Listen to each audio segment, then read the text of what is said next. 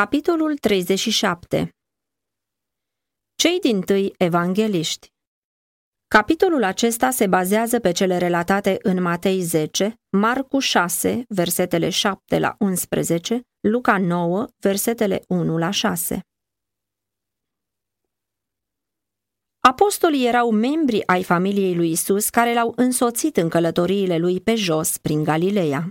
Ei au fost părtași împreună cu el la munca și greutățile ce au venit peste ei. Au ascultat cuvântările lui, au umblat și au vorbit cu Fiul lui Dumnezeu și din instruirea lui zilnică au învățat cum să lucreze pentru înălțarea neamului omenesc. În timp ce Isus slujea mulțimii de oameni care se adunase în jurul lui, ucenicii săi se aflau între cei de față doritori să împlinească cererile lui și să-i ușureze munca. Ei dădeau ajutor la aranjarea oamenilor, îi aduceau pe cei bolnavi la Mântuitorul și contribuiau la mângâierea tuturor. Ei îi căutau pe ascultătorii interesați, le explicau scripturile și lucrau pentru binele lor spiritual pe diferite căi. Îi învățau pe alții tot ce aflaseră de la Isus și în fiecare zi câștigau o experiență mai bogată.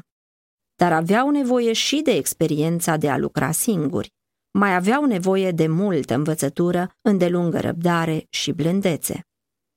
Acum, când era cu ei, pentru a le arăta greșelile, pentru a-i sfătui și îndrepta, Mântuitorul i-a trimis ca reprezentanți ai lui.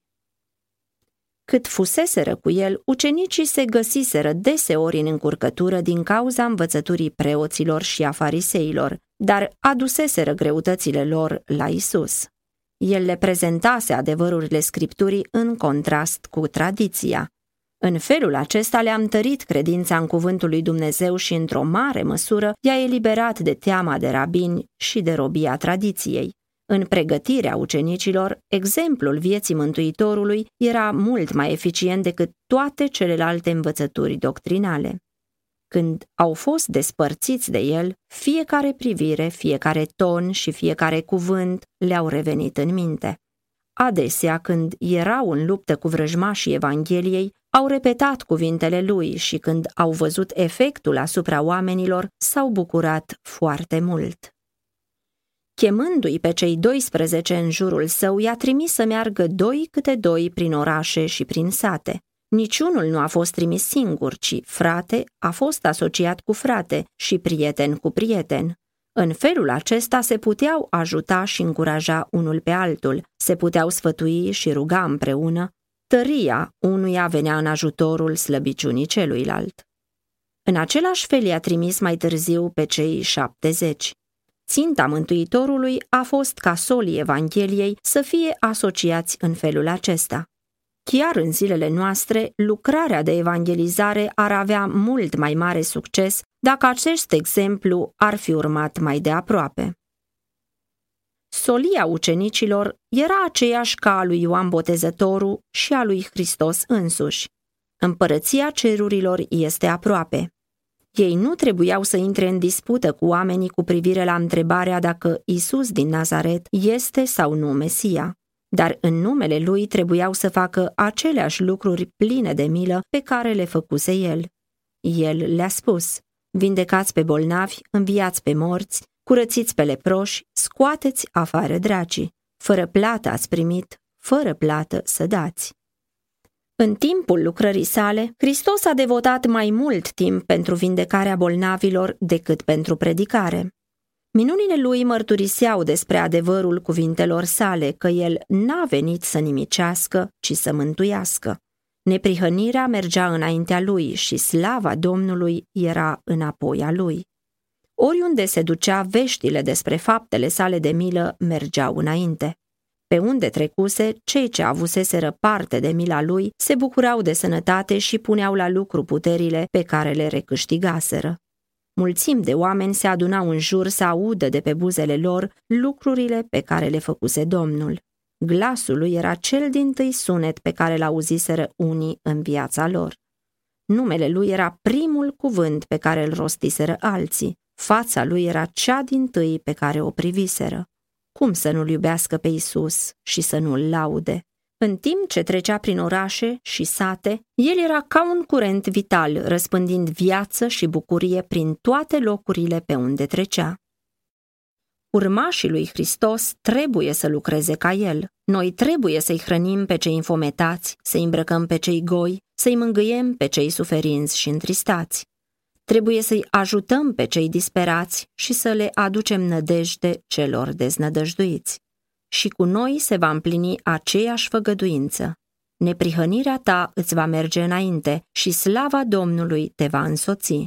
Isaia 58 cu 8 Iubirea lui Hristos, manifestată printr-o slujire neegoistă, va avea mai mare putere de a schimba pe făcătorul de rele decât sabia sau tribunalul. Acestea sunt necesare ca să îngrozească pe călcătorul de lege, dar misionarul plin de iubire face mult mai mult. Adesea inima se înnăsprește când e sub mustrare, dar ea se îmblânzește sub iubirea lui Hristos. Misionarul nu numai că poate să vindece bolile corpului, ci îl poate conduce pe păcătos la marele medic care curățește sufletul de lepra păcatului. Prin slujitorii săi, Dumnezeu dorește ca bolnavii, nenorociții, cei posedați de duhuri rele, să audă glasul lui. Prin lucrătorii săi luați dintre oameni, el dorește să fie un mângâietor așa cum lumea nu cunoaște. În prima călătorie misionară, ucenicii trebuiau să meargă numai la oile pierdute ale casei lui Israel. Dacă ar fi predicat Evanghelia la neamuri sau la samariteni, ei și-ar fi pierdut influența față de iudei. Stârnind predujudecățile fariseilor, ei s-ar fi amestecat în certuri care i-ar fi descurajat chiar de la începutul lucrărilor. Chiar apostolii înțelegeau cu greu că Evanghelia trebuia să fie dusă la toate neamurile. Atâta timp când ei înșiși nu puteau să pătrundă acest adevăr, nu erau pregătiți să lucreze pentru neamuri. Dacă iudeii primeau Evanghelia, Dumnezeu intenționa ca ei să devină solii săi pentru neamuri. De aceea trebuia ca ei să fie primii care auzeau solia. În tot câmpul activității lui Hristos erau persoane care deveneau conștiente de nevoile lor, flămânzind și însetând după adevăr. Venise timpul să se ducă vestea despre iubirea lui și acestor ființe doritoare. La toți aceștia, ucenicii trebuiau să meargă drept reprezentanței lui. Credincioșii aveau să-i considere ca învățători rânduiți de Dumnezeu și când Mântuitorul urma să fie luat de la ei, nu aveau să rămână fără povățuitori. În această primă călătorie, ucenicii urmau să meargă numai acolo unde Isus fusese mai înainte și câștigase prieteni. Pregătirea lor pentru călătorie avea să fie cât se poate de simplă. Nimic nu trebuia să le abată mintea de la marea lor lucrare sau să trezească în vreun fel opoziția și să închidă poarta pentru lucrarea lor viitoare. Nu trebuia ca ei să adopte îmbrăcămintea învățătorilor religioși, nici să folosească ceva în înfățișarea lor pentru a se deosebi de sătenii umili. Nu trebuia să intre în sinagogi și să invite pe oameni la slujbe publice. Stăruința lor trebuia să fie depusă în lucrarea din casă în casă. Ei nu trebuiau să piardă timpul cu saluturi nefolositoare sau să meargă din casă în casă pentru plăcerea lor, dar în fiecare loc aveau să primească ospitalitatea celor ce erau vrednici, aceia care aveau să-i primească din toată inima ca pe Hristos însuși. Ei trebuiau să intre în casă cu frumoasa salutare, pacea să fie peste casa aceasta. Luca 10 cu 5 Casa aceasta urma să fie binecuvântată prin rugăciunile lor, prin cântările lor de laudă și prin desfășurarea scripturilor în cercul familiei. Acești ucenici aveau să fie vestitori ai adevărului, să pregătească drumul pentru venirea Domnului lor. Solia pe care trebuiau să o aducă era solia vieții veșnice și destinul oamenilor depindea de primirea sau lepădarea ei. Pentru a impresiona pe oameni cu solemnitatea ei, Isus le-a poruncit ucenicilor, Dacă nu vă va primi cineva, nici nu va asculta cuvintele voastre, să ieșiți din casa sau din cetatea aceea și să scuturați praful de pe picioarele voastre. Adevărat vă spun că în ziua judecății va fi mai ușor pentru ținutul Sodomei și Gomorei decât pentru cetatea aceea. Acum ochiul Mântuitorului pătrunde viitorul. El privește la câmpul mai întins în care, după moartea lui, ucenicii aveau să mărturisească pentru el. Privirea lui profetică cercetează toate experiențele slujitorilor săi de-a lungul veacurilor până va veni el a doua oară. El arată urmașilor săi luptele pe care aveau să le întâmpine. El descoperă caracterul și planul luptei. El le prezintă pericolele pe care trebuiau să le întâlnească, sacrificiul de sine care li se va cere. El dorește ca ei să știe cât vor avea de suferit ca să nu fie luați pe neașteptate de către vrăjmași. Lupta lor nu va fi dusă împotriva stăpânirilor întunericului acestui veac, împotriva duhurilor răutății care sunt în locurile cerești, Efeseni 6 cu 12. Ei se vor lupta cu forțe supranaturale, dar sunt asigurați de ajutor supranatural. Toate ființele inteligente cerești se află în oștirea aceasta și în rândurile ei nu sunt numai îngeri. Duhul Sfânt, reprezentantul conducătorului oștii Domnului, se coboară pentru a îndruma lupta. Slăbiciunile noastre pot să fie multe, păcatele și greșelile noastre pot să fie urâte, dar harul lui Dumnezeu e pentru toți cei ce-l caută cu pocăință. Tăria atotputerniciei e rânduită să dea ajutor celor ce se încred în Dumnezeu. Iată, a zis Isus, eu vă trimit ca pe niște oi în mijlocul lupilor. Fiți dar înțelepți ca șerpii și fără răutate ca porumbeii. Hristos însuși ne-a lăsat nerostit nici un singur cuvânt din adevăr, dar a vorbit totdeauna cu iubire. El a dat pe față cel mai mare tact și o atenție deosebită și plină de bunătate în legăturile lui cu oamenii. El n-a fost niciodată aspru, niciodată n-a rostit un cuvânt sever dacă nu era nevoie, niciodată n-a provocat unei inimi sensibile o suferință care să nu fie necesară. El n-a mustrat cu asprime slăbiciunea omenească. Fără teamă a demăscat fățărnicia, necredința și nedreptatea, dar în glasul lui erau lacrimi când rostea mustrările sale usturătoare. A plâns pentru Ierusalim, ceteata iubită de el, care a refuzat să primească pe acela care era calea, adevărul și viața. Oamenii l-au lepădat pe Mântuitorul, dar el i-a privit cu duioșie milostivă și cu întristare așa de mare că îi se sfâșia inima. Fiecare ființă era prețioasă în ochii lui. Deși totdeauna s-a purtat cu demnitate dumnezeiască, el s-a plecat cu cea mai duioasă purtare de grijă asupra fiecărui membru al familiei lui Dumnezeu. În toți el vedea oameni căzuți pe care avea misiunea să îi salveze. Slujitorii lui Hristos nu trebuie să urmeze îndemnurile inimilor firești. Ei trebuie să aibă o strânsă comuniune cu Dumnezeu ca nu cumva fiind provocați eul să se manifeste și ei să verse un torent de cuvinte nefolositoare care nu sunt ca roa sau ca ploaia liniștită ce înviorează plantele ofilite. Satana ar dori ca ei să se poarte astfel pentru că acestea sunt metodele lui. Balaurul se mânie. Duhul lui satana este acela care se dă pe față în mânie și acuzații. Dar servii lui Dumnezeu trebuie să fie reprezentanții săi. El dorește ca ei să folosească numai moneda cerului, adevărul care poartă imaginea și pecetea sa. Puterea prin care ei trebuie să biruie răul este puterea lui Hristos. Slava lui Hristos este tăria lor. Ei trebuie să-și ațintească ochii spre frumusețea lui. Atunci ei pot să prezinte Evanghelia cu tact și blândețe divină. Spiritul care rămâne blând sub provocare vorbește cu mult mai multă forță în favoarea adevărului decât oricare argument oricât de puternic. Cei care sunt aduși în conflict cu vrăjmașii adevărului au de dat piept nu numai cu oameni, ci și cu satana și agenții lui. Ei să-și aducă aminte de cuvintele Mântuitorului. Iată, vă trimit ca pe niște miei în mijlocul lupilor. Luca 10 cu 3 ei să se sprijine pe iubirea lui Dumnezeu și spiritul va fi păstrat calm chiar atunci când sunt rău tratați. Domnul îi va îmbrăca într-o armură divină. Duhul său sfânt va influența mintea și inima, așa încât glasul lor nu se va asemăna deloc cu urletul lupilor. Continuând să le dea îndrumări ucenicilor săi, Isus a spus, Păziți-vă de oameni!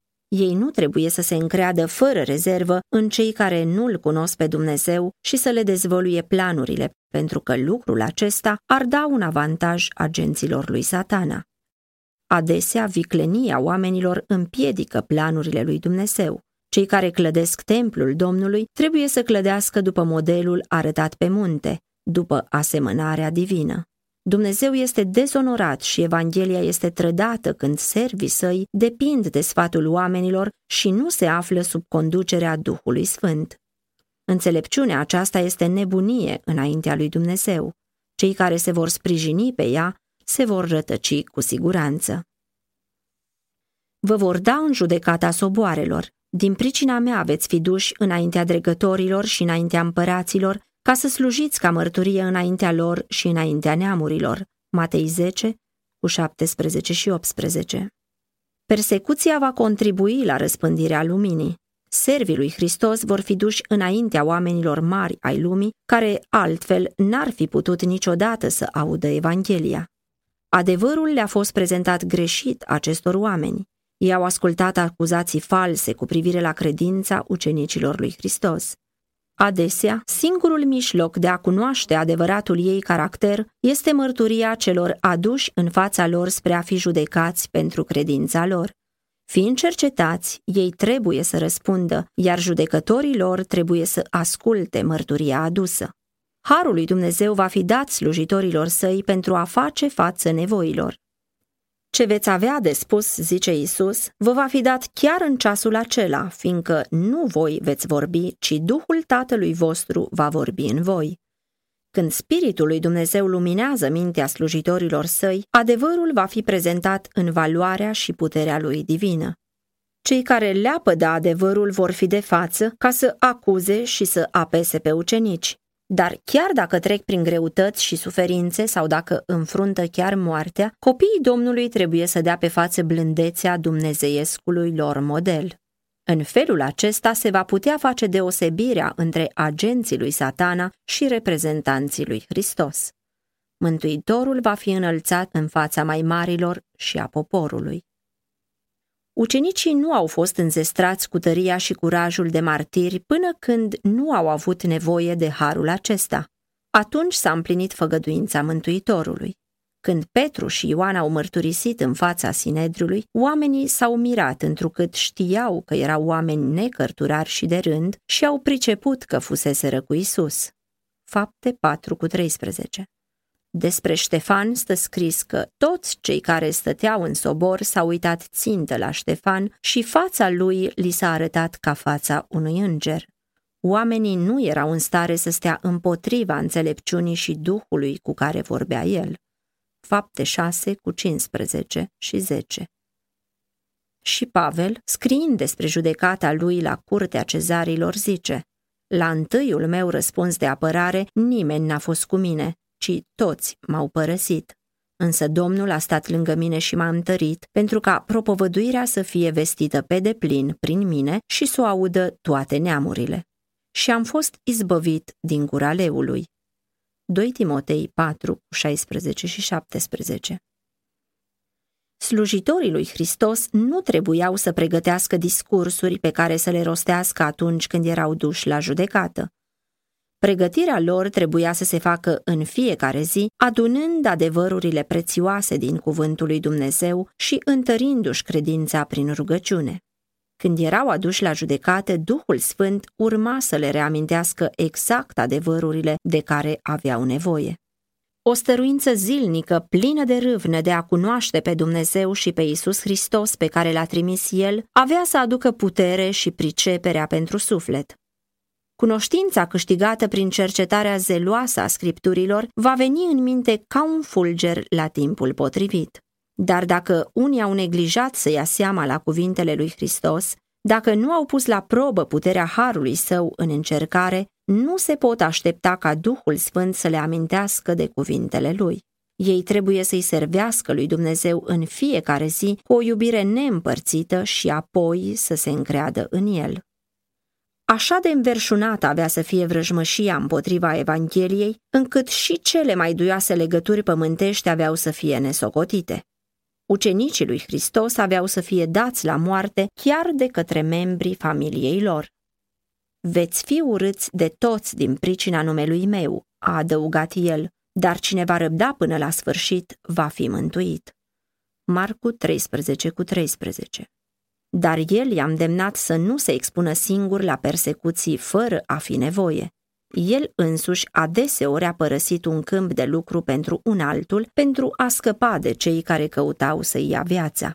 Când a fost lepădat la Nazaret și proprii concetățeni au încercat să-l omoare, el a mers la Capernaum și acolo oamenii au rămas uimiți de învățătura lui pentru că vorbea cu putere.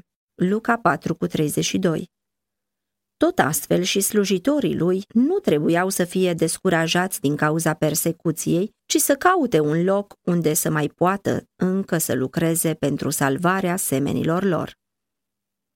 Servul nu este mai presus ca stăpânul.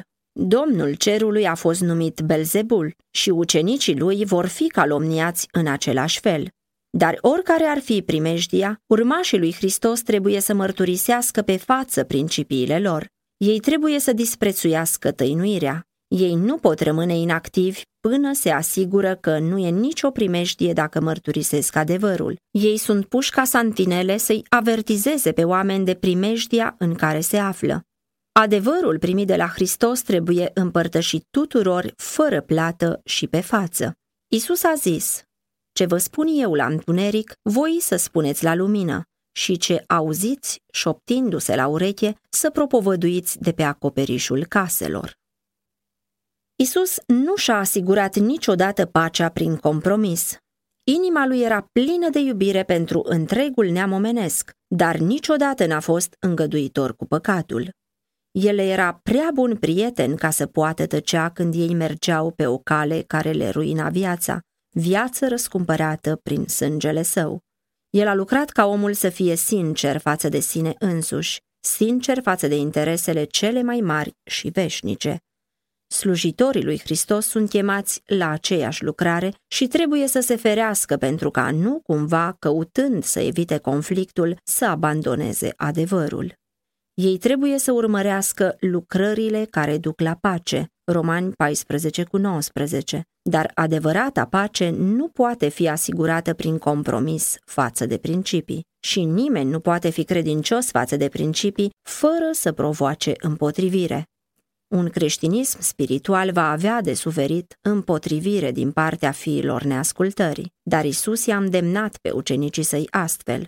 Nu vă temeți de cei ce ucid trupul, dar care nu pot ucide sufletul. Cei credincioși față de Dumnezeu n-au motiv să se teamă de puterea oamenilor, nici de vrăjmășia lui satana. În Hristos, viața lor veșnică este asigurată. Singura lor teamă să fie să nu părăsească adevărul, trădând astfel încrederea cu care i-a onorat Dumnezeu. Satana lucrează pentru a umple de îndoială inima oamenilor. El îi face să privească la Dumnezeu ca la un judecător aspru. Îi ispitește la păcat și apoi îi face să se considere prea răi ca să se mai apropie de Tatăl lor ceresc sau să facă apel la mila lui. Domnul înțelege toate acestea. Isus îi asigură pe ucenicii săi de iubirea dumnezeiască față de ei în nevoie și slăbiciuni. Orice suspin, orice durere și orice întinare a voastră își găsesc răspunsul în inima Tatălui. Biblia ne arată pe Dumnezeu în locul lui înalt și sfânt, nu într-o stare de inactivitate, nu în tăcere și singurătate, ci înconjurat de zece mii de ori zece mii și mii de inteligențe sfinte, toate așteptând să facă voia lui. Pe căi pe care noi nu le putem pricepe, el este în legătură vie cu fiecare parte a stăpânirii sale. Dar tocmai în această parte a lumii, în oamenii pentru care l-a dat pe unicul său fiu pentru a-i mântui, este concentrat interesul lui și al întregului cer. Dumnezeu se apleacă de pe tronul său pentru a asculta strigătele celor apăsați. La fiecare rugăciune sinceră el răspunde, iată-mă. El îi înalță pe cei întristați și obosiți. În toate durerile noastre, El simte durerea împreună cu noi. În fiecare ispită și în fiecare încercare, îngerul feței sale este aproape ca să aducă eliberare. Nici chiar o vrabie nu cade pe pământ fără ca tatăl să nu știe. Ura lui satana împotriva lui Dumnezeu îl face să iurească pe toți aceia de care se îngrijește Mântuitorul. El caută să strice lucrarea mâinilor lui Dumnezeu și are plăcere să distrugă până și creaturile necuvântătoare. Numai prin grija protectoare a lui Dumnezeu sunt apărate păsările pentru a ne înveseli cu cântecele lor de bucurie. Dar el nu uită nici vrăbiile măcar. Nu vă temeți, deci, voi sunteți mai de preț decât multe vrăbii. Isus spune mai departe, după cum voi mă veți mărturisi înaintea oamenilor, tot așa și eu voi da mărturie pentru voi înaintea lui Dumnezeu și a îngerilor sfinți. Voi trebuie să fiți martorii mei pe pământ, canale prin care harul meu poate să se reverse pentru vindecarea lumii. În același fel, eu voi fi reprezentantul vostru în cer. Tatăl nu vede caracterul vostru plin de greșeli, ci vă vede îmbrăcați în desăvârșirea mea. Eu sunt mijlocitorul prin care vin la voi binecuvântările cerului și toți cei care mărturisesc despre mine, luând parte la sacrificiul meu pentru aceia care erau pierduți, vor fi mărturisiți ca părtași la slava și fericirea celor răscumpărați. Cel care vrea să-L mărturisească pe Hristos trebuie să-L aibă pe Hristos în el. Nimeni nu poate să dea mai departe ce n-a primit. Ucenicii ar putea să vorbească fluent despre punctele credinței, ar putea să repete cuvintele lui Hristos, dar dacă nu au o blândețe și o iubire asemănătoare cu ale lui Hristos, ei nu mărturisesc despre el. Un spirit contrar spiritului lui Hristos îl tăgăduiește oricare ar fi cuvintele. Oamenii pot să-L tăgăduiască pe Hristos prin vorbire neînțeleaptă, prin cuvinte neadevărate și lipsite de iubire. Ei pot să-L tăgăduiască atunci când ocolesc datoriile vieții și când urmăresc plăceri vinovate pot să-l tăgăduiască printr-o asemănare cu lumea, printr-un comportament lipsit de amabilitate, prin iubirea părerilor personale, prin îndreptățirea de sine, prin cultivarea îndoielilor, prin adăugarea de griji de la alții și prin rămânerea în întuneric.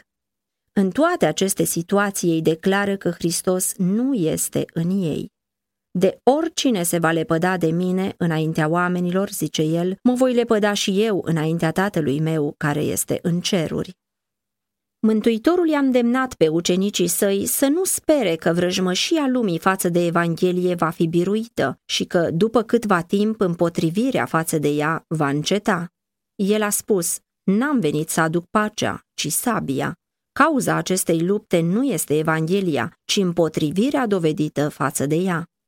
Dintre toate persecuțiile, cel mai greu de suportat este neînțelegerea în familie, înstrăinarea celor mai scumpi prieteni. Dar Isus declară, Cine iubește pe tată ori pe mamă mai mult decât pe mine, nu este vrednic de mine.